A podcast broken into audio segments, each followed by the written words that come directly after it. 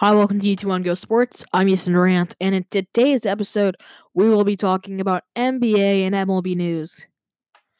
In to start it off with NBA news, LeBron's number six to wait due to Nike issues. LeBron James won't be giving up his number 23 to Anthony Davis after all.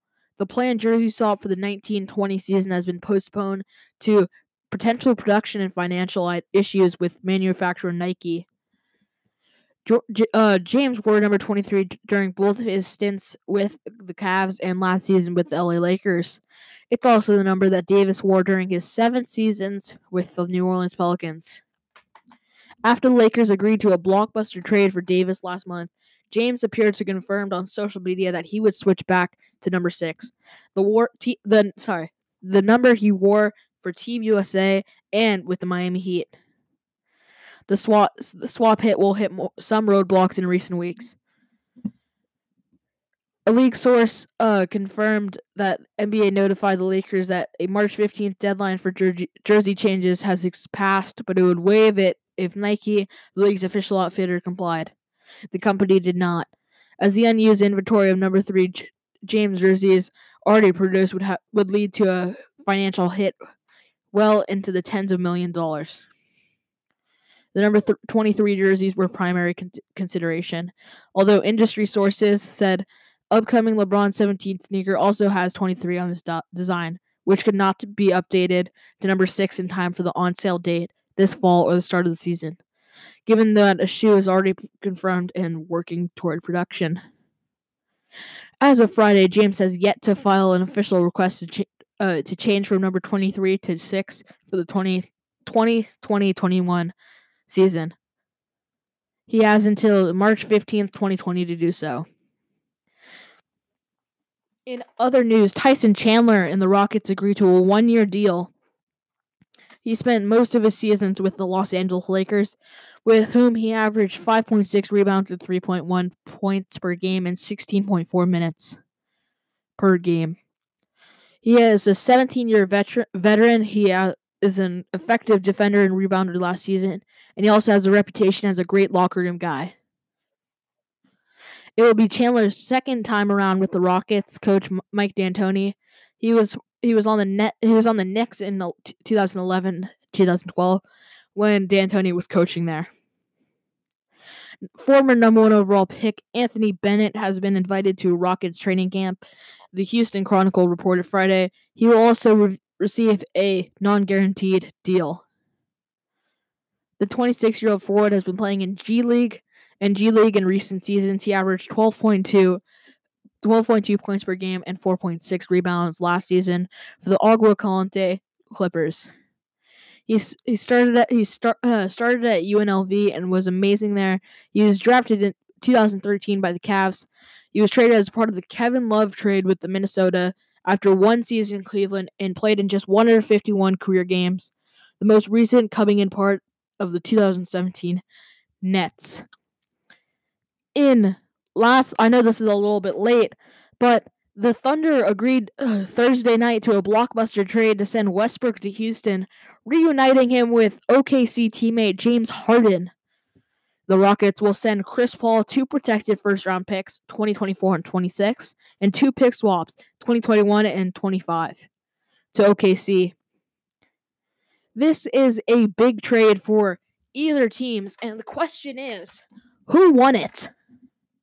Now, I could kind of see the I could kind of see the Thunder winning it, but I could also see I could also see the the Rockets winning it because they traded a horrible, absolutely horrible contract for a bad contract. Now Westbrook is a good player is a good player and is one of the best players in the league right now, top five or top 10 right now. But is he, yeah, of course he's worth Chris Paul because right now the Rockets would do anything to get rid of Chris Paul. But are the are the Rockets now a better Western Conference contender?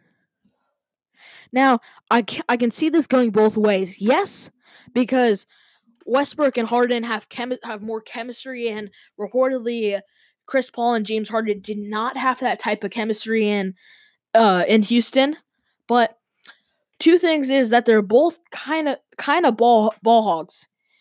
They both try and go for triple doubles every other night. Westbrook, who averaged one, I think it was the past two seasons, but he averaged almost a triple double a game. What um James Harden, who played best when Chris Paul was out, is is he gonna play well? When is he gonna play worse with uh Westbrook? Now the first couple of games, Harden's Harden's point per, points per game is gonna go down drastically because Chris Paul was more of a distributor. Westbrook is also a distributor because he averages 10 assists, 10 plus assists per game, but he's also a scorer. Westbrook is going to try and shoot almost every time he has an opportunity. So is and if he and if Westbrook tries to shoot every time he has the opportunity, then that means Harden won't have as many touches and he he will have to shoot almost every time that he gets the ball because he knows he won't get the ball on the next possession or the next couple of possessions to to try and make a move. They are also they are one of the top teams in the West. I think they might be number number 4, number 4 or 5 right number 3 or 4 or 5 right now. Maybe I'm leaning towards the 4 or 5 because the because the Lakers and the Clippers are gonna go are gonna be great this season. The uh, the Trailblazers are gonna continue their success. Are the Nuggets gonna become the number one team in the West? Because now, now the Warriors only have Klay, or they have Stephen Curry and D'Angelo Russell. D'Angelo Russell, sorry. Now, D'Angelo Russell and Steph Curry are amazing, amazing players. But if the Warriors want to keep, continue success, want to continue to be one of the best teams in the league, they have to they have to keep I think they have to keep D'Angelo Russell for at least one or two seasons. Because if they if they trade him, if they trade Russell, then it's just Steph Curry this season. Now I know Steph Curry has one of the better numbers single handedly in the league. Like without Klay Thompson or without Kevin Durant last season. But if he wants to be one of the best teams in the league and be maybe have a playoff position, then you're going to want to have D'Angelo Russell and Klay Thompson. Now I know this skidded far away from the conversation, but as I go, I'll go back to it because I kind of got sidetracked there. Sorry. Uh, Russell Westbrook and James Harden are going to be a are going to be a great. Uh, I think they're going to be a good team. The the Rockets were 53 and 29 last season and I know Chris Paul missed a ton of games last season where that I think it was 30 games where James Harden had the thir- had the 30 game stretch of 30 uh, or more points per game. Now, how's that going to do with Russell Westbrook? West Russ sorry, Westbrook. Westbrook.